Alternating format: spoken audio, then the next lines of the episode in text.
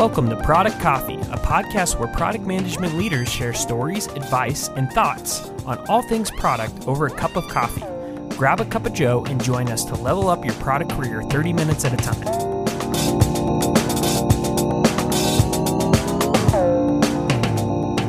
All right, welcome to Product Coffee. I'm here with Morella uh, from Product People. Um, welcome to the show, Morella. Thanks for having me, Kevin. Happy um, to be here. Yeah. So Morella is the founder of Product People. Tell me a little about a uh, little bit about Product People. What what is it? What do you all do? And and yeah. Uh, sure. Thanks a lot. Um, interim product management as a service. So and also catering to Germany's largest product management community. And how does this come together? Is based on our mission to help companies discover and deliver great products faster. Um, so a very scalable way to do it and giving back is to the community talks in which we have them every week or sometimes even twice per week. Um, and with um, speakers from outside of company our company most of our um, most of the time. And the other way we do this is and the way we make money because the community events are all for free um, is doing the hands-on and a lot of times unglamorous work of a product manager on an interim basis. Um, mm. And I know some folks here, maybe from the US, um, which has a bit of a different working and contracting climate.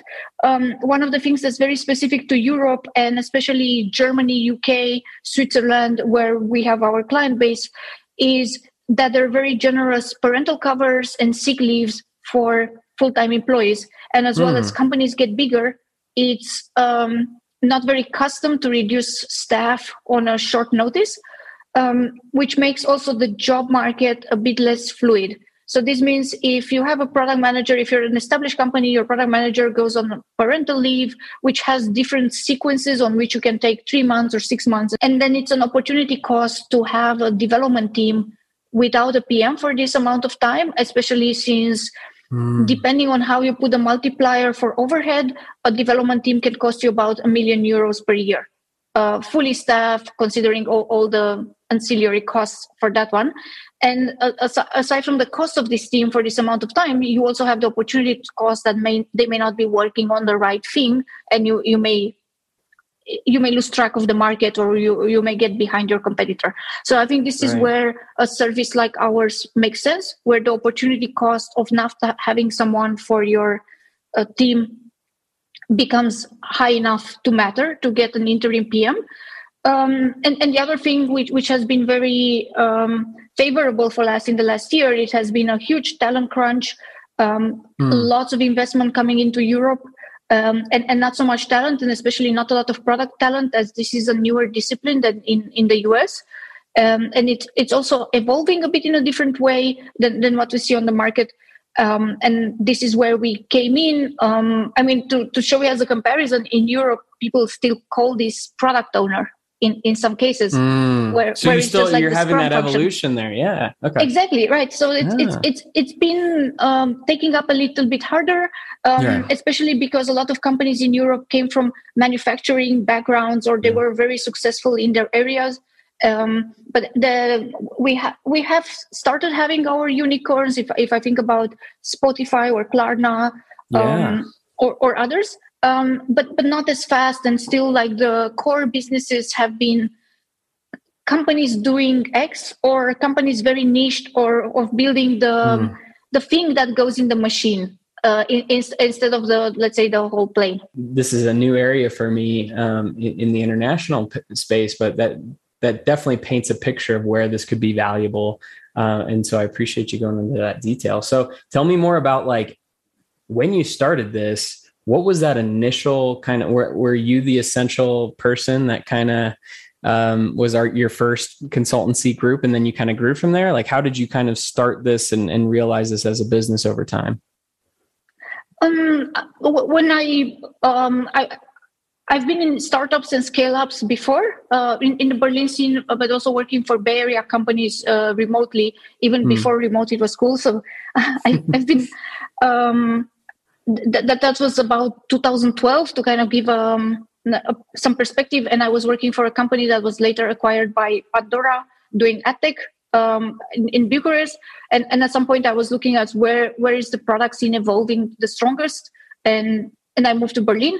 And after having a few jobs in Berlin, I, I realized, uh, and I think a friend of mine who was recruiting at Amazon made me aware that I look a bit like a job hopper. So I wasn't staying mm. more than a year or two in a company. Um, and, and that for, for Amazon, that, that's a job hopper because the, in, in, bigger corporations, it takes a while until someone becomes um, if, um, onboarded and uh, gives back as much value as if they've taken from one organization at that size.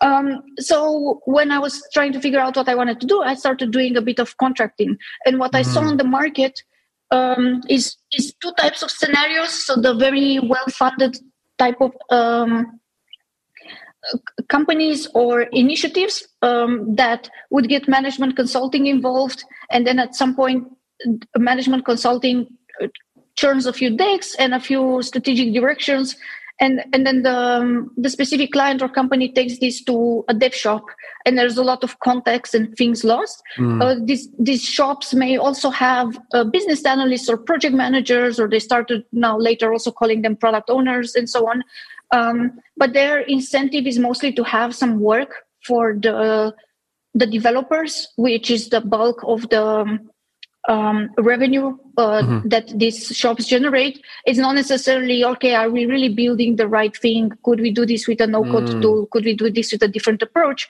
Because this is also just how things evolved. Um, and then there, there, are the lower budget uh, companies who do the same but without even having the management consultancy involved because because not everyone can can afford this. Um, and and then what, what I also saw on the market is is that there's um, a niche of product centric and let's say digital first. And I know this is sounds so so weird for for the US, but there are some some companies that do very well, but their product is is not an app or um, a platform or an API. Mm. It's it's if you think of Volkswagen, they they sell cars, right? So they they have a few um, digital services or uh, tap a button, rent an electric car mm-hmm. um, type of things. But those are, um, let's say, strategic bets they've made uh, along the way. The, the, the core business was, was that. So I, I, realized that there, there's for these companies that had emerged um, after some time, they may be Series A plus to publicly mm-hmm. listed, um, where the product manager role um, w- wouldn't fit in in what the, the either the consulting uh, companies or the outsourcing shops focused on development can offer be, because none of them have done it and and none of them will know all right well, what's a pm at uh, zalando or tier or uh, other places let's say like blinkist where, so, where the product function is a merge of, of business uh-huh. but as as well as user centricity Yes. Yeah, I see. I see that like the um, you know, the the sales led versus the product led, or the feature led versus the the product led, and, and that that different mindset shift happening is kind of what you're describing, where they have this this you know product centric focus, and then there's also a need where they have these gaps of um, uh, uh, you know the developers essentially working without PMs to to help guide the ship uh, in some scenarios. And, and and there's also this digital and physical product that they're kind of exploring. And, and sometimes they you know the product essentially is the the, the experience of that brand and that that yes. and and so within that focus you found you identified a few of these that you probably you know as you being a consultant found this opportunity. And then you kind of starting hiring people. You started branding this. You put a you, you know you built a company around this right Yes, so so the community part I was doing on the side. Um, oh, let's say merge as, the as, community. As a, yeah. Yes, and and we decided then it's it's an important pillar um, because it it helps. It, it's one of the things that we can show that that is not tied to an NDA. Um, and uh, fr- from the people's side, I thought if if I am bored as a product manager, maybe others will be bored mm. to hmm. just be in, in the same company because unless this company will go to hyper growth it's it's not very likely that every six months your job would change and right. at least for me that that seems boring i thrive in uncertainty and sorting out complexity but once i do that i don't find it, it, interesting anymore and i can hand it over to someone else so Yes. I think it, it was more thinking that there's going to be other people like me. And if I've seen some companies that were very happy with this, uh, there could be others who have the need, and, and that need is not well met on the market. And, and to add to the European climate, this also helped because, at least the experience talking with some US companies, it seems that contractors are usually seen more as a cheaper labeler or, or not some, something super mm. uh, specialized whereas whereas in europe i've made more impact as an external um, person to a company than as an employee as an employee usually yes you you will complain and you will bring up things because this is what employees do but i, I don't know if this is a european thing or it's, it's just our observation or, or the limited touch points we've had uh, uh, around mm. our journey yeah, I, I yeah, I, I, can I can see that. I, I think it comes with maturity in the role too. Like at, at some times when you're when you're doing the role more, it, it, maybe it's it's maybe it's not just role maturity, but career maturity of like coming into an organization and feeling like, well, you know, this blame thing, like, hey, they're not doing their thing, they're not doing the work, or um, you know, I can't go do what I need to go do because of this person doing X, Y, Z, right? And it's kind of it's it's more of kind of deferring um, the the the the scrappiness of kind of getting into the weeds and kind of doing a lot of these things yourself if it's not getting done. And I I kind of see that a lot in my have in my experiences as I'm kind of managing product teams and managing product leaders is like there's a there's an element of that where it's like, well, no one's saying that you can't go do these things. No one's saying that you can't be, you know, ambitious and um, you know, why is that a blocker? Like, why are these things blockers? Make it not a blocker. Like, go above and beyond to be scrappy and kind of figure it out. You're a product manager. You should be able to do this stuff, right? Uh, mm-hmm. And so I always kind of sometimes I'll catch folks in that kind of mindset. And I'm curious, like as you as you started to hire more PMs, you started leading them, right, and managing PMs. Like, what is what is your learning? Like, what does that journey look like for you? Um, for for us, we we try to encourage and, and select um, for for people who do just that, and this is also what what we look into our leveling. Um, and and I know there are a lot of schools of thought. I think leveling for product is super complex, so the, uh, we adapted ours based on the contribution they can make to which size or type of organization. And I think this is in line mm. with the level of ambiguity someone can have um, there's this very interesting thing as as an intern if you get a very well defined task you can do it. And then when you move up um, the, the food chain you you get a space and you can figure out which problem to solve there right? So, so all of this is yeah. a space the problem then then what kind of product or product line what kind of feature in that product and, and so on. So this this is one of the pillar that we look at at ambiguity and then um, that ambiguity is given by the the size of the company and the space that they're in. Um, another part is stakeholder management because we're a people business, and also a lot of the impact and judgment on on how we work is is defined by people.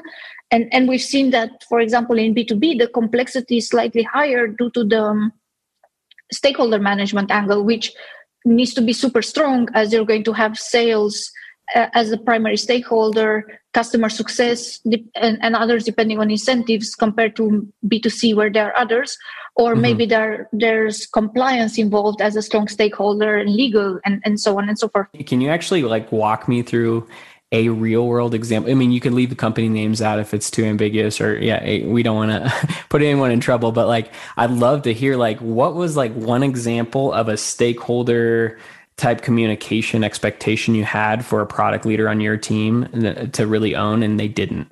Or like something where that kind of went wrong and you guys have learned from that? Is there there's sure. a specific yeah, uh, example? I, yeah. I have a lot of them so i, I would just give a give a sense. Um, one of the things that we try to understand is how hands-on is what we call the champion. So that that is the most important person for us in that business unit or company mm. is the one who risks the reputation to bring us in and is seen as ultimately responsible for us.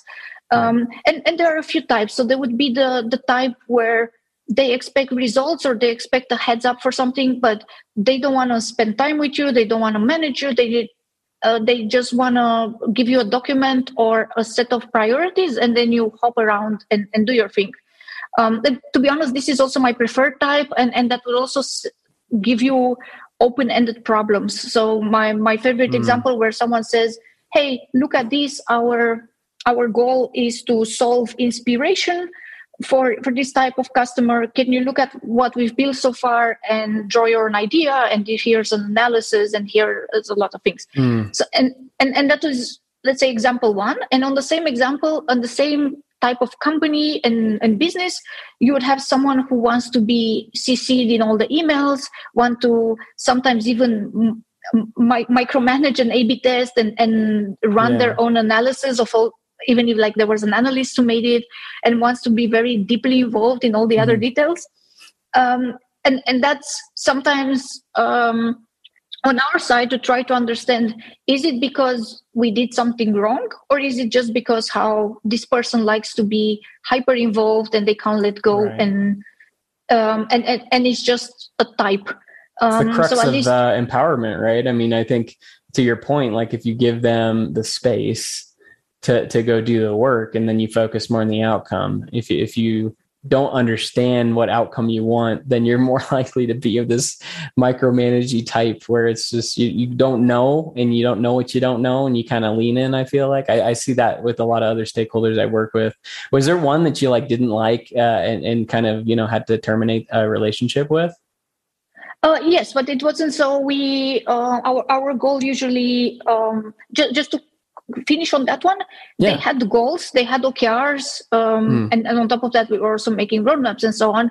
I think it was the the way the person evolved because they had grown into that people leadership role, but somehow haven't let go of the details. Mm. Uh, or it was also a bit of a personality type.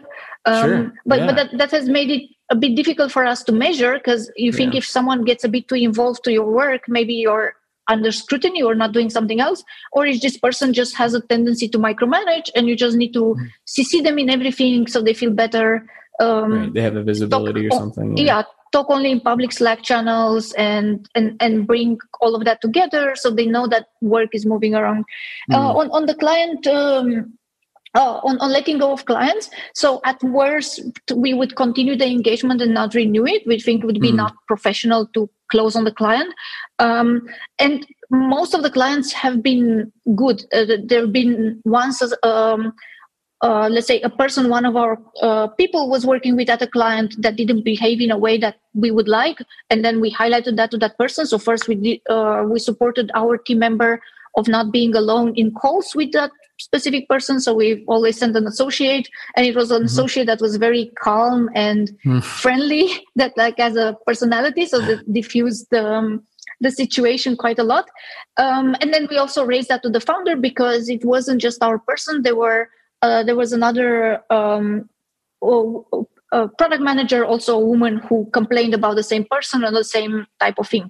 Um, and another thing we then taught our person uh, our team member is to talk on public channels uh, try to make this visible because no one is going mm. to risk saying things that you may then think that they would attack you if, if you're just um, in a public uh, space um, so, so that has been, let's say, where the client was fine. They just probably had something in their HR practice that didn't catch this particular flag. So we flagged it in a polite way because we saw it yeah. as a pattern at some point. Um, so you're really like coming in and like leveling up these organizations not just in product right? Like but but just overall. I, I mean i love that aspect of it and i think that you're approaching that really mindfully uh, and thoughtfully. Like t- tell me a little bit more about like onboarding coming into a company or an organization where you're you're um you know have an interim product manager mm-hmm. and, and you're you're you got hired to do a job. Is there a certain level of information that that you and your team need to get going or get started? Is there kind of like a debrief or like this kind of uh, hey, you know, let's run through all the items and then ask the right questions? Like, is there a certain level of information that you guys need to get started? Yes, we, we have that pre kickoff. So, so um, yeah. first of all, it, it depends if we know the client or not. And if mm-hmm. it's a mm-hmm. bigger client, have we worked with this business unit or not? Because if, if it's a 5,000 people yeah. company, then depending if they're on which, is it the um, op- operational pillar? Is it a B2C pillar? Is, is, is it something else so that things can change? And also within the same business unit, it can be a microculture. Um, and if it's an existing client, then we already will have the people who join be briefed by the people who work there. Mm-hmm. And, and there's sometimes, okay, there may be this person who will always complain about Scrum. Uh, or you know the, the, they're always like if, if it's a small enough company we would already know the people and say hey don't worry this mm. person will come up and, and may say this um, this um, line manager or or uh, head of product cpo um, likes you to update them this way uh, whenever mm. so the, this for example a person who doesn't like taking decisions so if if you come up with things they will expect you that you already see something have already two or three solutions have already chosen which solution and have already thought of the next steps. Um, so so in that case if you come up and say hey this is not not working what do you suggest? it will fail there because they expect you to to do everything to go through and uh, to be served say like but but that, that, that is the expectation. Yeah. so whereas yeah. others um, would say well why did you spend time already coming up with this you could have asked me because i'm the one who decides um, but that's again Got like it. knowing the organization and knowing the the people um, yeah. for, for the new clients to to answer your question yes we, we have an intake and what we try to do is also laser focus on this because um, we're not going to spend time in a lot of HR onboardings, and, and many times we're not even passed through that as contractors. Um, so we want to know who who is the person responsible for us. What's the short term and longer term mission? Mm. Um, what, what what's uh, the the current strategy that's being executed? What's the longer term one? um, and then a few things on how is the team working how happy are, are they with how it's so should we just continue flying the plane as it is or do you want mm. to hmm. diverge and do some stuff yeah so you're um, kind of like figuring out what are those pillars in place to like be able to operate um, do they have those in place? Um, what are those? And then kind of how, the team health right? Like how, how's the team operating today? Is there any kind of red flags or concerns we need to know about? How can we best plug in?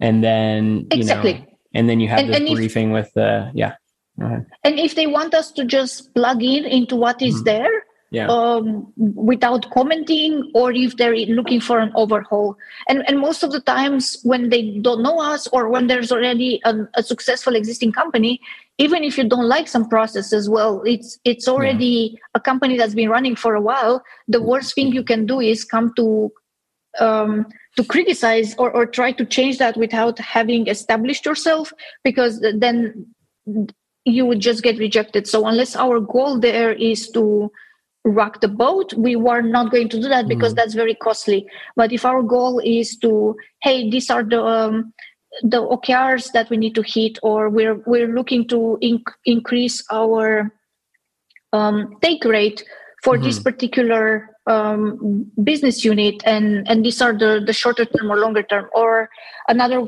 one would be we want to um, I- increase the uh, the upsell rate of um, existing subscribers mm-hmm. um, and and let's let's look at the, the the problems these existing subscribers have what's their current journey and what would be the the touch points for for this uh, or it could be also something very open-ended so then we we start mostly with what's the work to be done rather than hmm. spending mm. time on and and then taking things as they are so if they have yeah. a sequence of meetings we just put that in our calendars and and initially just observe and and try to be productive in in that setup um, because we've seen that this this works the best unless people complain about things and and it, i think the the hardest for us to be effective um, is in a successful organization because there you mm. you already have things going it's it's harder to make an impact directly because fires are not burning and people are not complaining about things and you need to intake all the existing knowledge of what worked and what what didn't work before you can make something as no one wants to change a successful uh, product and potentially for the worse. But if it's a complete disaster and confusion and just everything is um, all over the place, then that's super easy to just be effective in that setup because you'd come yeah. up and um, or, or, reorganize a bit of the priorities, align people, and, and then they've already noticed that you came and things look a bit more clear and sorted out. So that, that is also the, the context matters for us. But usually in the successful places, then we would also have a bit more time to to do things and and they may also be a bit more documented depending that, that we've mm-hmm. noticed that bigger companies they would already welcome us with a few uh, documents to read and in, in some they would even organize the one-on-ones and saying okay you're going mm. to work mm. with this person and this person here's 30 minutes to get to know each other here's the what's been um, the most effective like yeah what's been the most effective onboarding for you uh, or with with these companies that you work with um, I, it's it's pretty hard to generalize because yeah. I've had onboardings to the point that we were starting the engagement and people hadn't sent the accounts yet, and after um, chasing, I had managed to get with, with someone on a uh, on, in a meeting, and then they've invited me with some meetings that had funny nicknames and said, "Hey, this is for expansion here. This is for expansion there. Yeah. I, I've invited you. I will now decline the meeting. You'll do well." Uh, and and that was my own um, so that's yeah, that's where it, it, doesn't go well. Was there like, and you don't have to generalize, but is, was there a specific one where you're like, man, if we can have this t- level of onboarding for every client, we would be so much more effective. Yes, so so so we're currently seeing right now that this, this is an engagement that just started, but okay. I think the the ones who did very well, and and I can um, uh, also give a shout out to to Lucy from Outfits uh, at at Zalando, as they've prepared everything um, in in a sense of here's the how we fit into the broader mission of the company. Um, here are the people that uh, you're going to work and meet with here are the product teams and the scope of these product teams within our mm-hmm. business unit and our North Star metric uh, and, and what we're looking for. Um, these are the people that, that you're going to work with from engineering to analytics to other PMs and, and business stakeholders. So everything was sorted out in a deck, and, and here are um, nice. a few documents to read. Um, and here's our roadmap, and, and here are here's our um, H- one uh, have a year strategy, and, and this mm. is what we did in the past. Um, and then on top of that, there was also a product manager there that was working um, with an applied science team on making algorithmic outfits recommendations. And she also welcomed me with a super big documentation, pointing to, of course, other documents on on how this um, this whole thing worked and what things were in progress. But that has been the best so far. Like the all, all the others are for for um, and I think the worst ones have been where we're told that we would do X and, and that the main decision maker is person one. And then it turns out you do Y or Z and the decision maker is person two or three. Um, so I, I think uh, the, um, the lack of info. Sorry, we got a little I, surprise over here, Marilla. So you say hi. Hi. Right, she's got some cool headphones. Mm. Sorry to sorry to interrupt your thought there. Um, no worries. Uh, so, so maybe to add, I think the um, the lack of information hasn't been necessarily problematic because we've been figuring out how to identify the people who can help us and and just doing a bit of forensics. I think the worst have been when we got confusing or completely opposite uh, information. So I remember this yeah. from um, a, a, software as a service company um, mm. where we, we onboard there. There I think um, close to 100 people. Um, and the um, co-founder and CTO says, I'm the I'm, I'm the ultimate decision maker for the product. I'm just yeah. talk to me. Everything is great. And and then a bit later, the CEO comes in and says, "I'm the ultimate decision maker, and and you should involve me in everything and so on." And and we found that at that stage, it was already um, post product market fit, already acquired business was doing quite well. That the the CEO is mostly a stakeholder, doesn't want to be that much involved, mm. and and also we took the information from the first person. Um, and and then that turned out to give us a bit of a negative review because people were well i'm i'm the one to decide and i'm the one to decide and mm. and at some point we just ended up putting all of them in a meeting and, and considering both of them as um, as the counterparts um, so so that that has been one of the things so I, I wouldn't i don't necessarily mind if we don't have a lot of info yeah. probably the confusion throws us off and it's, it's also expensive for the client because then we will spend time on something that maybe wasn't what they needed or a priority. Makes sense. I mean, it sounds like you're you're very good at meeting the situation of what's needed um, really well, regardless of if it is nice or if it's not. Right? It sounds like what you said, like having those quicker wins is nicer because then you can start to gain traction and show progress faster. So if things are on fire, it's great because that hey, these are easy fixes that we can kind of continue to build off of. When it is mainly humming, right? It, then you're kind of like you're almost just kind of like keeping the, the, train on the tracks, right, as much as you can, and, and, playing less of a strategic role, or maybe just catching up and, and trying to see where you can contribute. Especially if it's a larger organization, like what you just mentioned, is just like it's much harder to make those um, pivotal um, improvements you know in the short term it's more of steering that ship in the right direction which is it gets larger and larger and larger at those companies at scale but uh, yeah but i would say we're still good even even at a company that's the uh, scale. We've managed to move the north star metric in three months. Uh, it, it was more resorting wow. to a b tests. great. Yeah.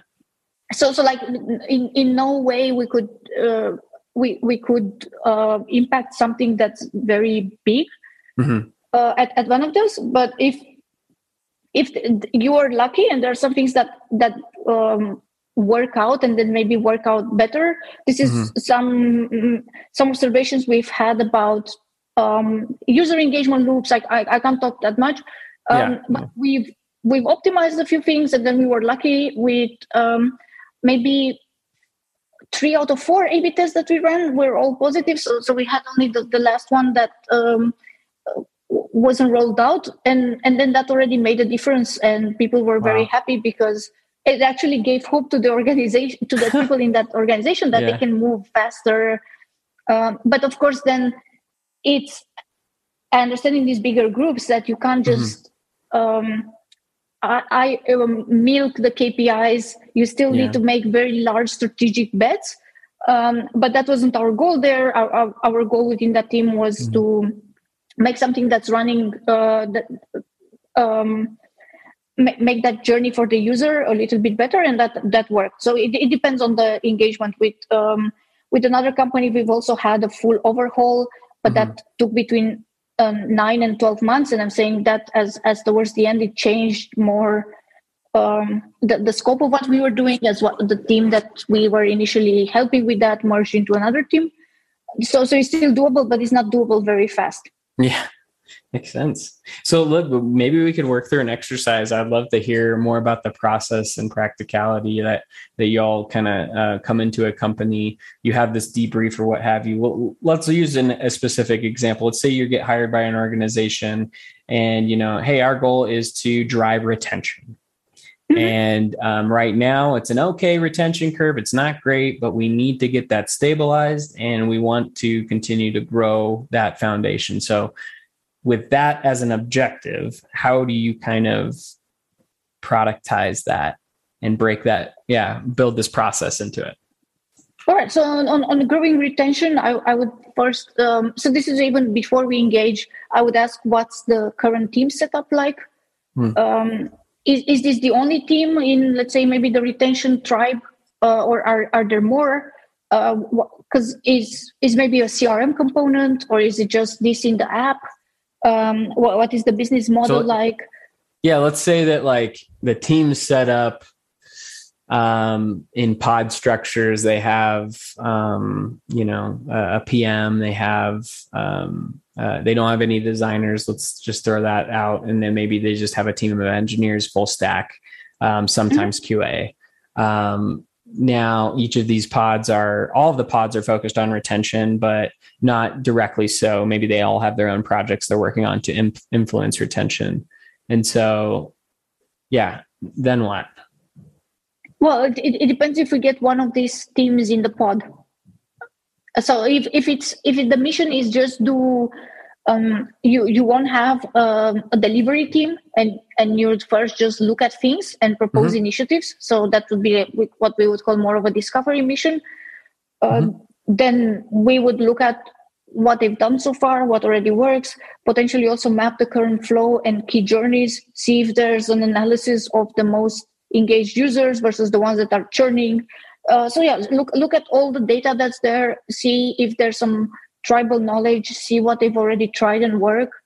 Um, see if the market is moving in some direction because maybe a retention problem would be that you you've been having um, fitness app and this boom during corona and now everyone is kind of going outside or maybe back to the gym so mm-hmm. is, is there some, some market condition that that changed um, and and after we would have that um, we would um, I, I don't want to go into solutioning but it could be looking at initiatives or doing an opportunity solution tree yeah. uh, to investigate various oh, yeah, areas.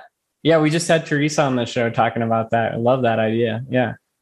Yeah the, the, the team likes it as well. Mm. um, uh, uh, they're also experimenting with it at the client who is also a big fan. And I think I think this works also other similar things, right? Thank you. I love hearing a little bit more about that process and, and kind of how you approach it. So um, why don't we uh, wrap it up and, and let's say, you know, what, what bit of homework would we give to our listeners here that they can actually apply in the day to day for this week that they're listening to the show? Is there anything that we can have them go out and uh, try out?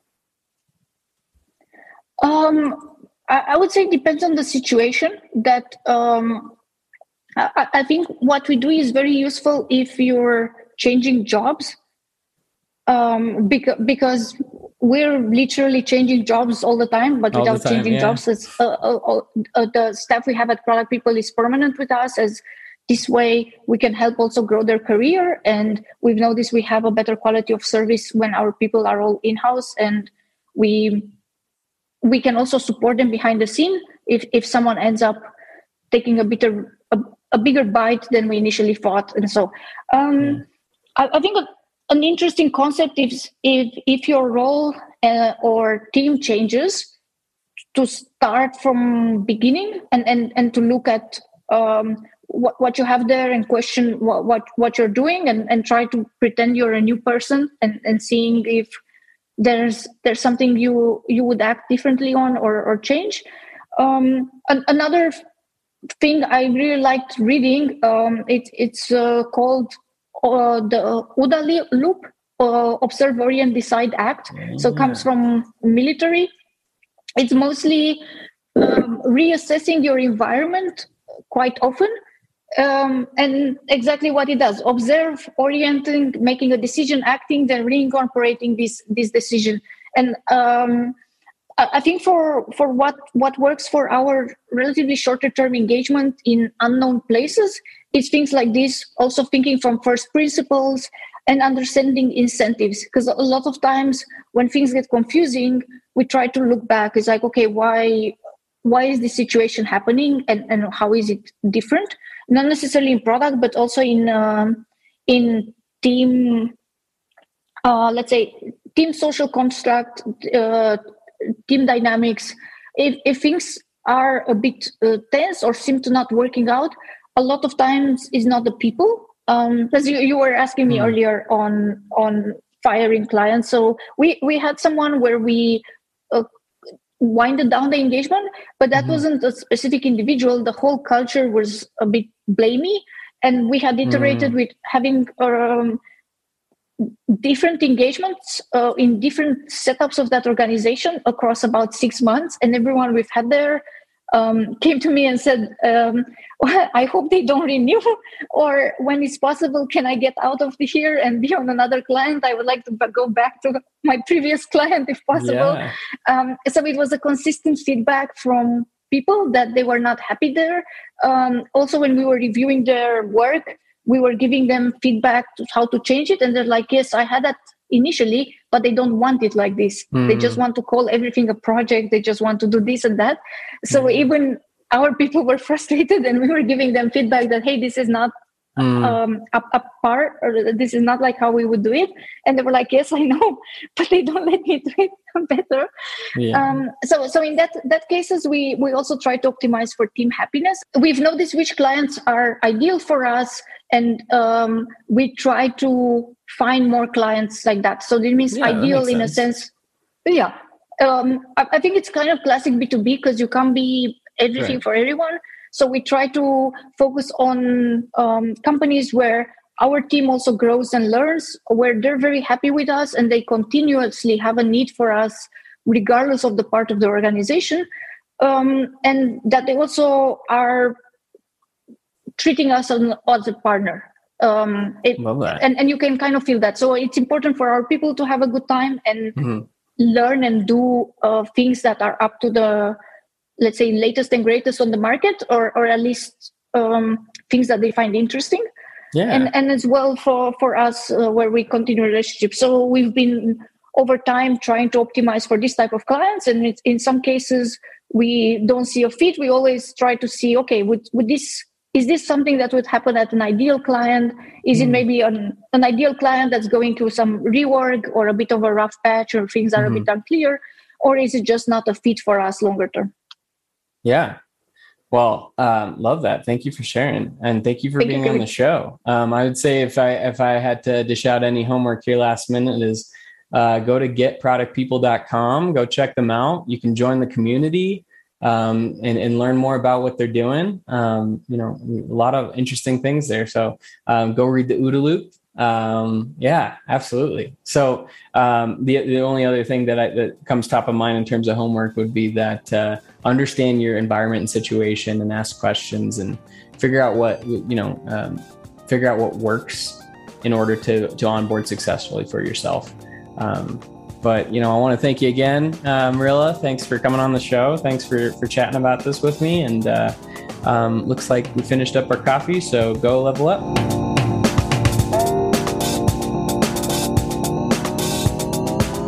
This has been Product Coffee, produced and engineered by me, Kevin Gentry. Through our podcast partner, Anchor, you can now record a voice message and send us ideas or topics to cover, and who knows, we might end up playing it on the show. You can also become a supporter of Product Coffee by contributing a monthly donation to help us sustain future episodes. Please rate, review, and subscribe to Product Coffee on Apple Podcasts, Spotify, or wherever you get your podcasts.